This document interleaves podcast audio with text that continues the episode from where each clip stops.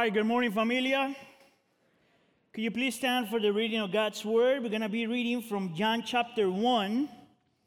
We're going to read verses 43 to 51. If you're wondering why is it that I'm asking you asking you to do this is this is simply how we show reverence to God and his word. John chapter 1 verses 43 to 51. If you're with me, could you please say amen? The next day, Jesus decided to leave for Galilee. Finding Philip, he said to him, Follow me. Philip, like Andrew and Peter, was from the town of Bethsaida. Philip found Nathanael and told them, We had found the one Moses wrote about in the law and about whom the prophets also wrote, Jesus of Nazareth, the son of Joseph. Verse 46 Nazareth? Can anything good come from there? Nathanael asked. Come and see, said Philip. When Jesus saw Nathanael approaching, he said to him, Here truly is an Israelite in whom there is no deceit. How do you know me? Nathanael asked. Jesus answered, I saw you while you were still under the fig tree before Philip called you. Verse 49. Then Nathanael declared, Rabbi, you are the Son of God, you are the King of Israel. Jesus said, You believe because I told you I saw you under the fig tree. You will see greater things than that. Verse 51. He then added, Very truly I tell you, you will see heaven open and the angels of God ascending and descending on the Son of Man. This is the word of the Lord. You may take a seat. Today, we are studying in a, a four part series called What Would You Ask Jesus? And we are looking into four different conversations Jesus had with four different types of people. And in each of these conversations, Jesus is answering a question. Now, I don't know about you, but um, I have a ton of questions about Christianity. And the reason I'm saying that is because if I'm a pastor and, I've been, and I do this professionally, if I have questions, I want to assume that everyone here, is, here has questions. So, just by show of hand, how many of you guys have questions about Christianity? Please raise your hand. Is there anyone here who has all the answers? Because you shouldn't be here then. Actually, I would say I have been a Christian for 22 years, and to be completely honest, the more I read the Bible and the more I, am, and I understand the Bible, the more questions I have. And asking questions and searching for answers is a good thing. To not ask questions and to not keep on searching is not a good thing. So today we're learning from a person in the Bible that had a lot of questions. And his name was Nathaniel, and the way I call Nathaniel is Nathaniel the skeptic. Um, the reason why I call him like that is because the word skeptic or skepticism has, you could say, two different definitions. One is a negative one, and the other one is a positive one. The negative skeptic is the one that doubts everything, questions everything, but he's not really interested in finding the truth about anything. And the reason why he's not interested about that is because deep down inside, he's convinced that no one has the truth. Which that's ironic because the moment this person says that no one has the truth, that's his truth. So that doesn't work. The negative skepticism does not work. On the other hand, there is what we call the positive skeptic, which is someone that has a lot of questions, but is interested in finding answers. I would say that Nathaniel was, the, was this kind of a skeptic. He had a lot of questions. He had a lot of questions about Jesus. He had a lot of questions about faith. He had a lot of questions about Christianity. And he had a lot of questions about everything that was spiritual. The difference, though, is that Nathaniel wanted to look for answers. He was searching for answers. So, the question I'm asking Nathaniel today is this How did you deal with your questions? And the question I'm asking you today is How do you deal with your questions? And I believe that the answer is behind the phrase, come and see. And this is the three things that we're going to learn today from that phrase is that come and see means come and reason. Come and see means come and change. And come and see means come and wonder. Come and see. Allow me to pray for a second. Lord Jesus, as we dive into your scripture today, I pray, Lord, that by the power of your Spirit, you illuminate our minds and you allow us to understand and you allow us to see and you allow us to comprehend what this beautiful phrase means come and see. To the point that not only we pray for this, but that we apply it. In the name of Jesus, we pray. And we all say, all right, let's go with the first point. Come see means come and reason. Um, so let, let, me give you a little bit of the context of the narrative. I always think that that's important. Uh, this happened right after Jesus is calling his first disciples.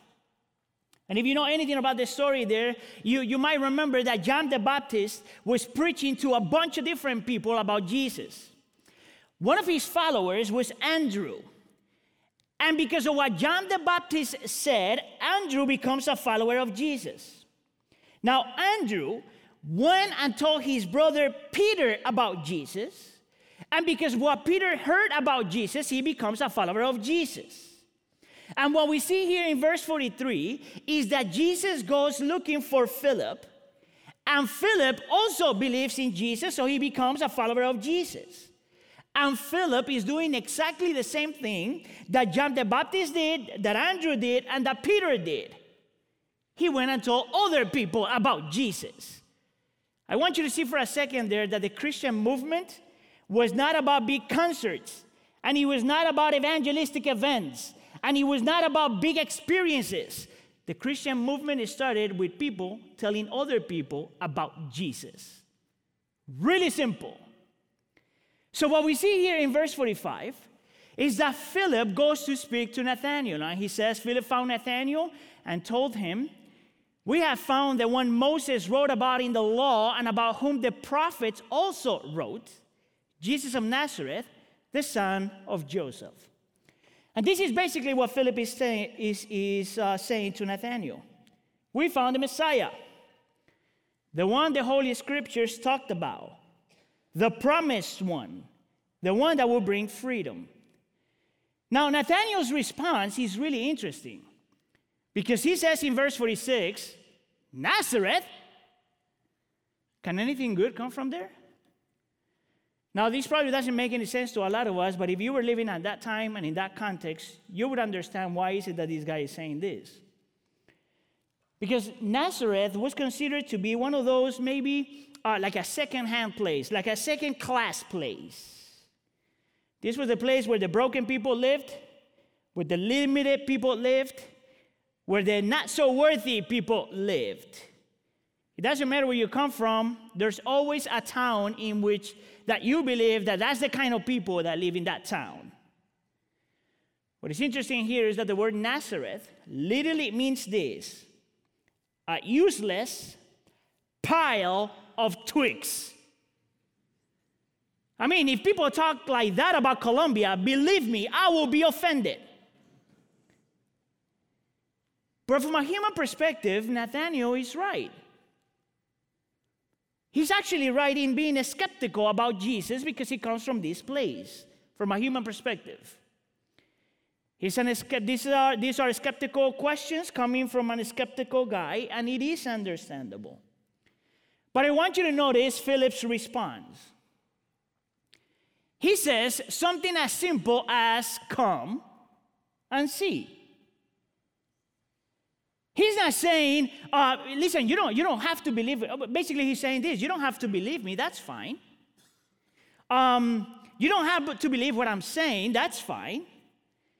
We're, I'm not about to argue with you about anything here. We're not going to have a theological conversation here. Just, just come and see.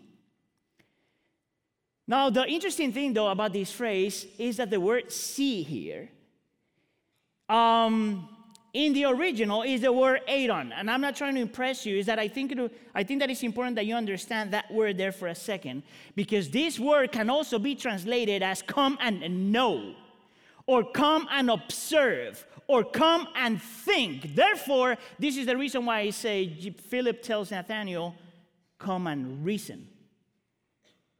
Come and reason. This is crazy to me. Because he's not inviting Nathaniel to come and see Jesus' miracles, as good as they were. He's not calling Nathaniel to come and see Jesus' power, as good as that is. He's not coming, calling Nathaniel to come and see Jesus' supernatural things, even though that's all great. He's not calling Nathaniel to say, Come and experience something, as good as that is. No, the invitation is really simple come and think, come and reason, come and use your head. Now, we know from the text that Nathaniel was a thinker by nature. And I know that because there's different hints in the text that shows you that Nathaniel was a thinker by nature. We can see one of those hints in verse 45 when Philip goes to Nathanael and says, We had found the one Moses wrote about. This phrase right here, found, according to some scholars, means that Nathanael and Philip had plenty of conversation about the promised Messiah before. That's a hint in the text. We have another hint in verse 47. Jesus is approaching Nathanael and he says, Here truly is an Israelite in whom there's no deceit. Now, the word deceit there literally means someone that likes to examine things or study things. Nathaniel is a thinker. Now we have another example in verse 48. This is Jesus once again, and says, I saw you while you were still under the fig tree before Philip called you.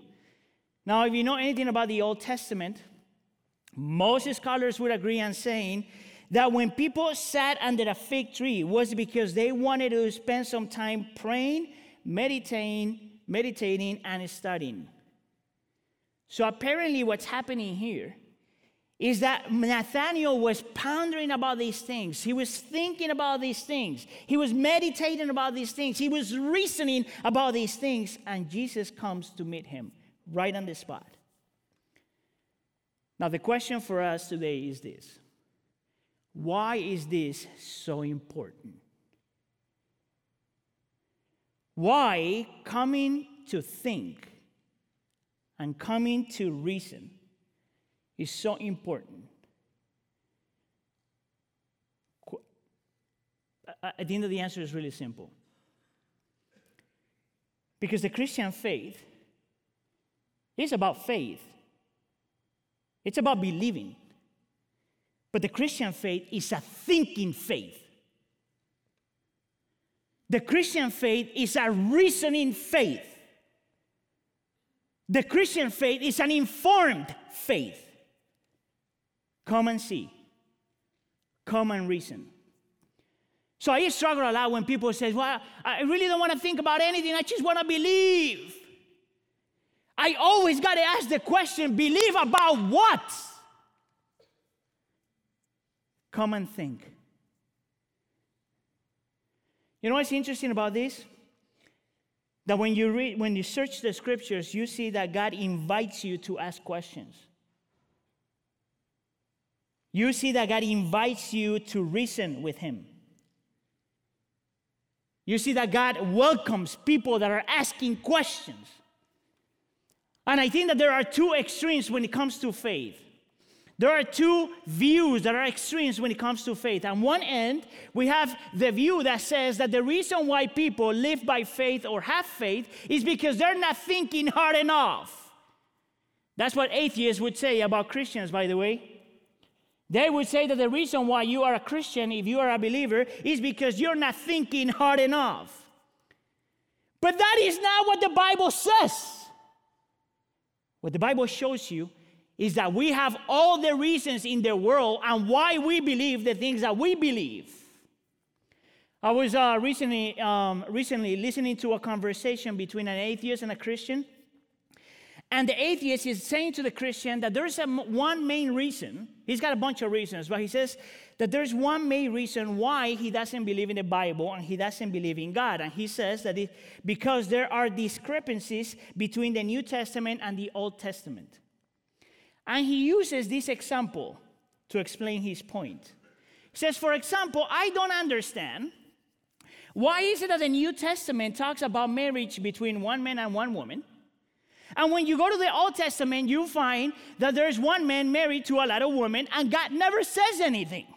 That's a discrepancy, he says. How can I trust a book that has discrepancies like that? And the Christian guy, really humble, really patient, he says, Well, I, I really don't think that you're reading the Bible right. He says, because if you read the Bible from beginning to end, you will see first that in Genesis 2 is when we see the model of for marriage between one man and one woman. But if you keep on reading, you go to Genesis chapter 3 and you see when sin enters the world and how everything went wrong. And it is after Genesis chapter 3 that you see a man with multiple relationships. You see a man married to multiple wives.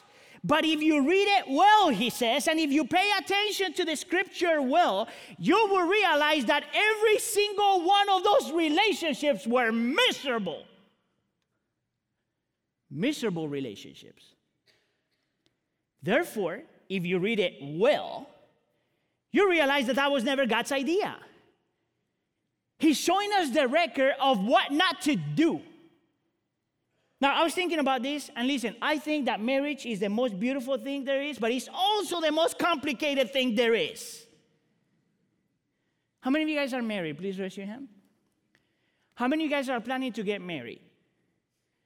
Listen up, people. Marriage is beautiful, but it's complicated. If it's complicated with one wife alone, this explains why this idea of marrying different people is not a good idea. And he says, all you have to do is reason with the Bible. Think, and you will find answers. Come and think, come and reason. Now, the other view, that's the atheist view, the extreme one, right? The other view I call the traditional view, in which, you know, sadly, this is what many Christians would say. That having faith means that you don't question anything. That having faith means that you believe without questioning.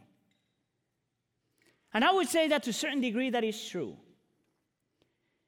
If they mean that when you don't question anything, is that you understand that you're not going to get all the answers. That's part of what it means to have faith. You might not get all your answers.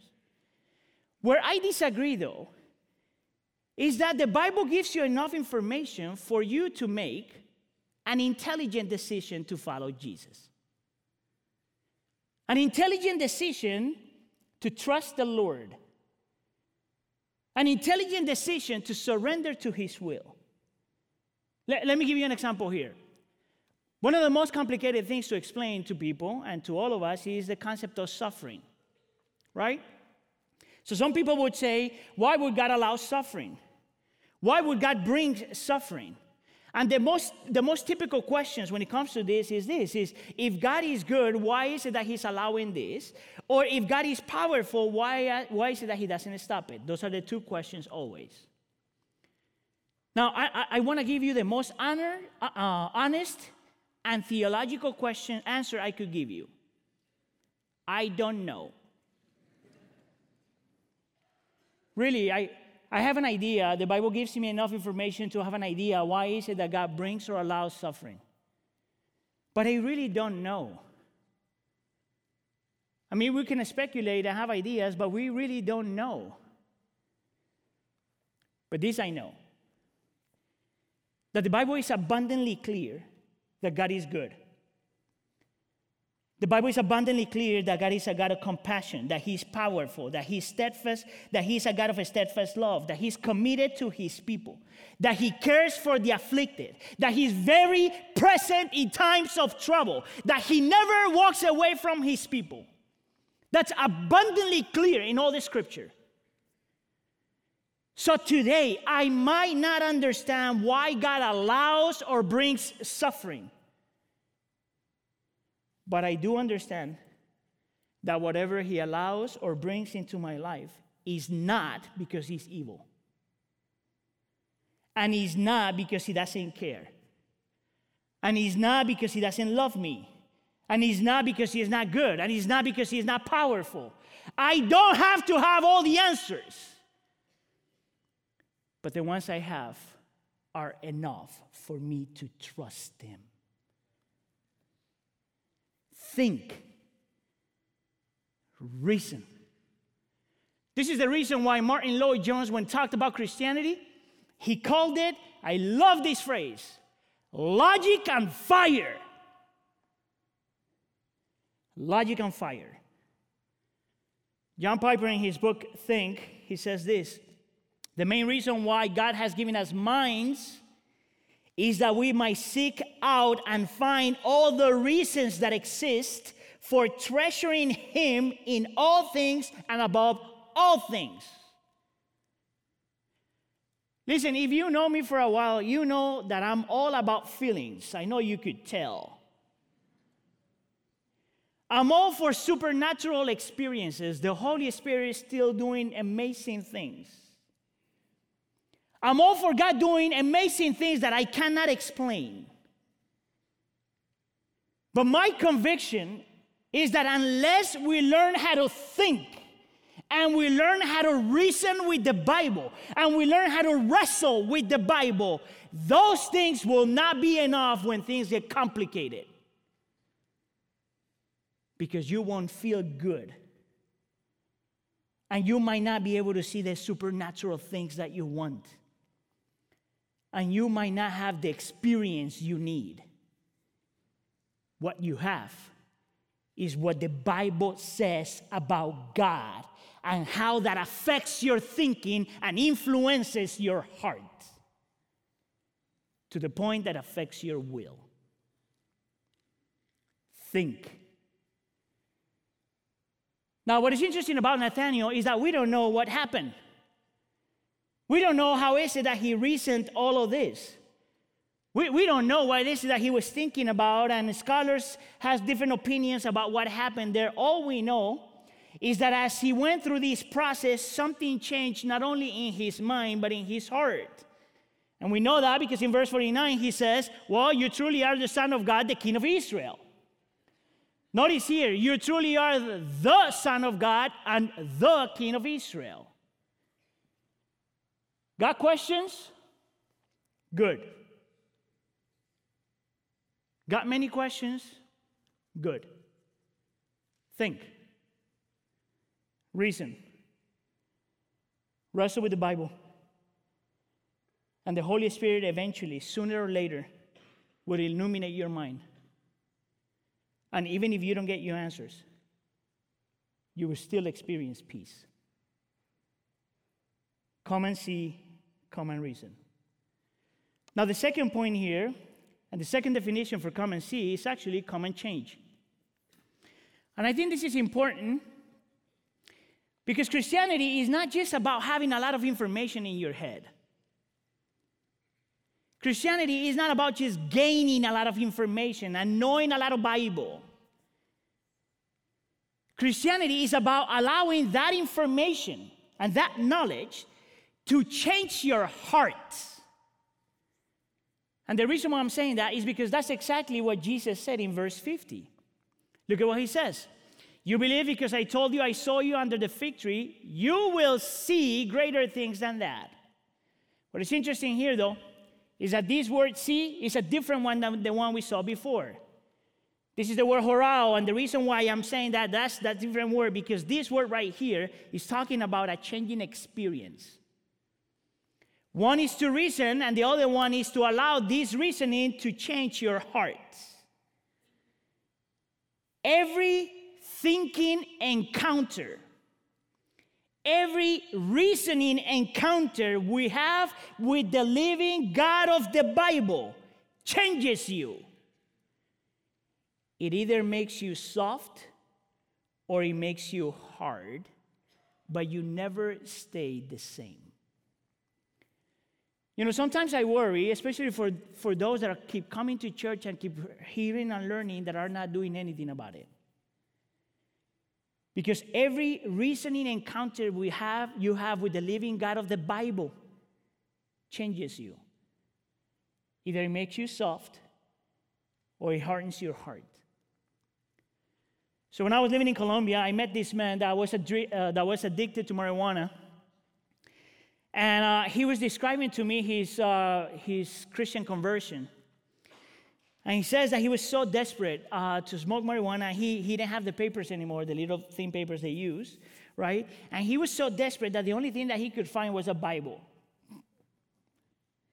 And if you know, you know, good Bibles usually have a really thin paper.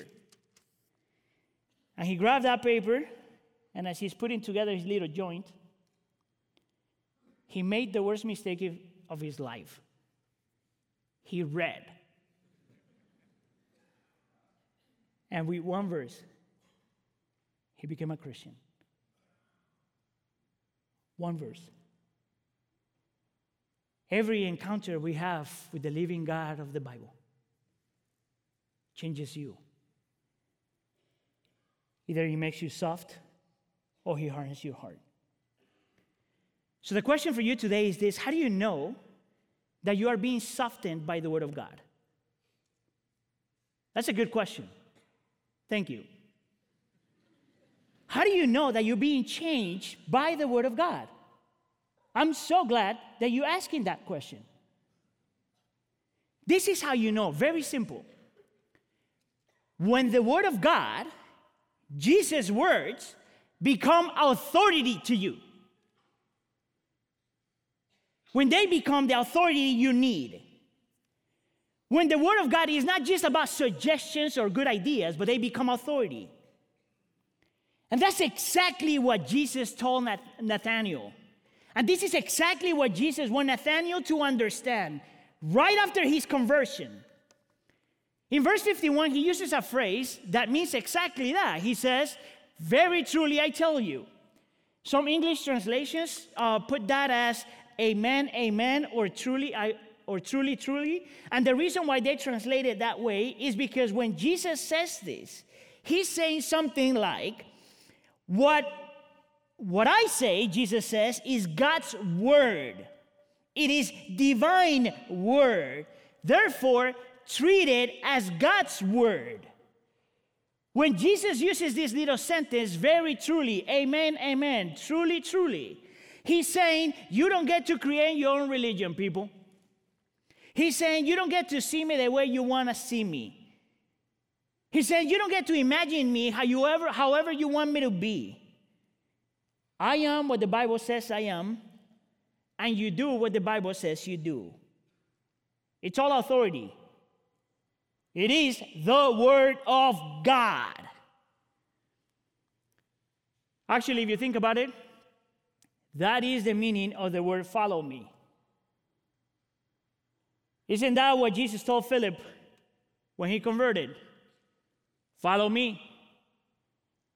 Interesting enough, because every single one of Jesus' disciples heard this word, heard this phrase.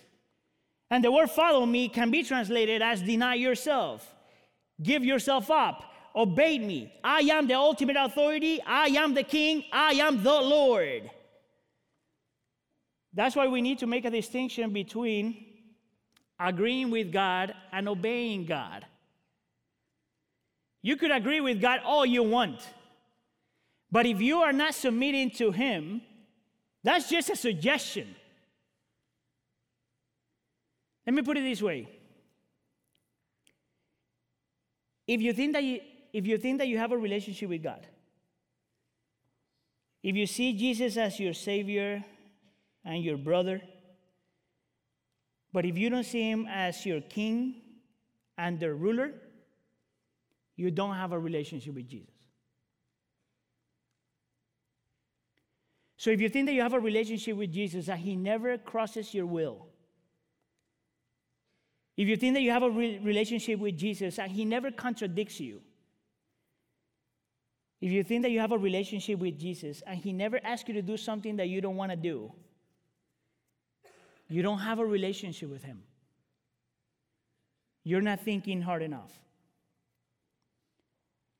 You have a Jesus that is the product of your own imagination. And that's a very dangerous place to be. A few years ago, I was watching this movie. It's a comedy movie. I'm not going to say the name because I might get fired, but in this movie, the, the guy, the, the, the character, is praying to baby Jesus. And someone is asking, Why are you asking? Why are you praying to baby Jesus? Baby Jesus, is already a grown man. And he says, I like the baby version the best. I think that sometimes many of us do the same thing. We have our version of the kind of Jesus we want. And Jesus says, You don't get to do that. You take me just as I am, or you cannot take me. C.S. Lewis once wrote about this and said, and said, to say Jesus to say Jesus come into my life forgive my sins answer my prayers do this for me do that for me but if you don't say to him you are the absolute master of my life it's simply impossible he later on says that there's a tendency among many people to see Jesus as our personal assistant. You know what that means, right? That we reach out to him only when he is needed. For the last few months, um, and this is all over social media, Christians and non Christians are going back and forth talking about these, the rapper Kanye West. Now, if you don't know who Kanye West is, that's because you don't have social media. But everyone is having doubts whether or not this guy converted, especially because he got this brand new album that is called Jesus is King. Um, so, listen, I don't really know if the guy's a Christian or not. I, I really don't know. I hope he is. Uh, I think that time, time will tell. But because this is all over the place, I wanted to hear what is the big thing about this thing. Because every time a celebrity converts, like everyone goes crazy. The salvation of the world. But, but I want to hear what the guy is writing. So I'm listening to some of his songs, and I found one that says, I follow Jesus. Oh, he says he's calling the people, say, follow Jesus, listen and obey. No more living for the culture, we're nobody's slave. I'm like, mm, that's good. I bow, he says, I bow down to the king upon the throne. And this sentence is amazing. My life is his. I am no longer my own. Once again, I really don't know if the guy's a Christian. I hope he is. But he got that one right. If I claim to be a believer, my life is not mine. I belong to Him. He's King, He's Lord, He's Master. I submit to Him. See, come and see means come and reason. And the harder you reason, the more you realize is that He is who He says He is. Come and change. And lastly, come and see means come and wonder. And for this, for, for me, this one is really important because as good as everything that I just said is, because I think it was really good, people don't change by just learning from scripture. And people don't change permanently by simply obeying. People change when you see in every page of scripture Jesus. The one Moses talked about, the one the prophets talked about. And I think that this is what Jesus has in mind when he calls himself the Son of Man. And, and if you notice, right in verse 51, he calls himself like this because there's a reason.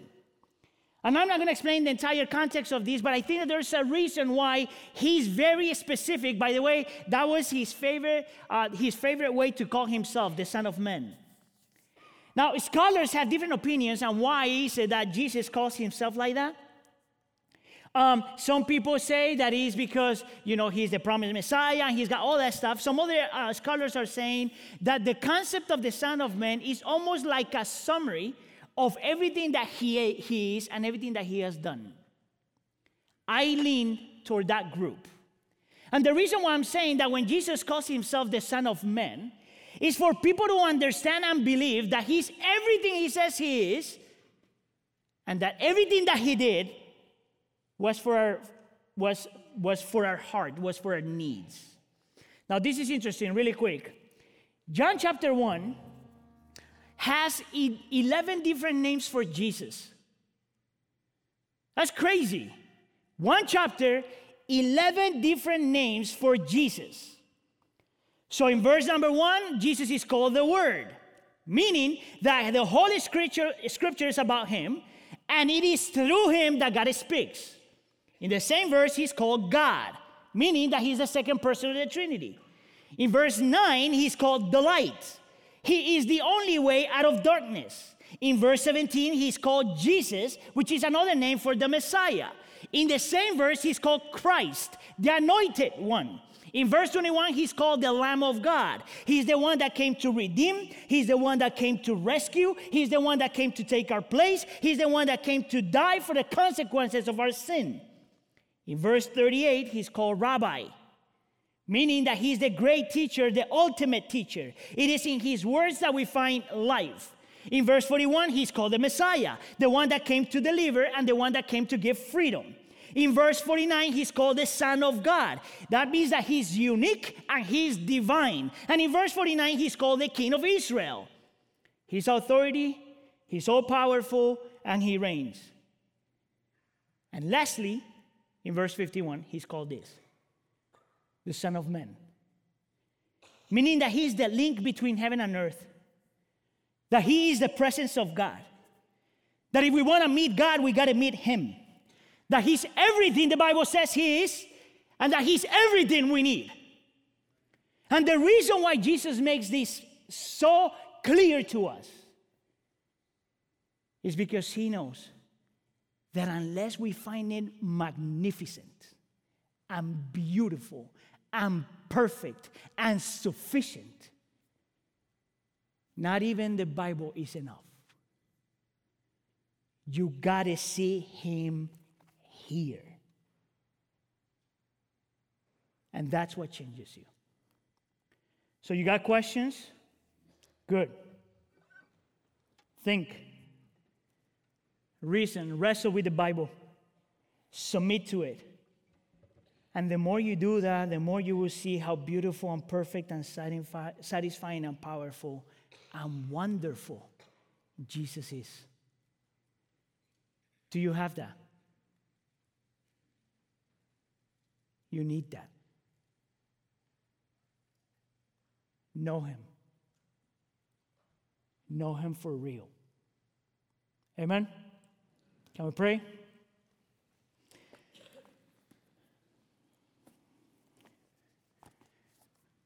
Lord, we are so grateful. We are grateful, Lord, for the ability that you're giving us to think and reason. We are grateful, Lord, because that's an evidence of your grace. We are grateful, Lord, because we don't have to speculate or think or assume or guess how you are, who you are, or anything about you. We have everything we need in Scripture. Please, Lord, make of us thinkers, people that wrestle with your word. Please, Lord, give us the ability and the desire to submit our will, our will to you and be changed by what you say. But more than that, Lord, work in us in such a way that as we read Scripture and as we reason and as we think, we see in every page of Scripture our beautiful Lord and Savior, Jesus Christ. The Word of God, the Redeemer, the Messiah, the Anointed One, the King of Kings, the Lord of Lords, the Light, the Lamb of God, the Rabbi, the Son of God, the King of Israel, and the Son of Man. We pray for this in the name of Jesus. And we all say,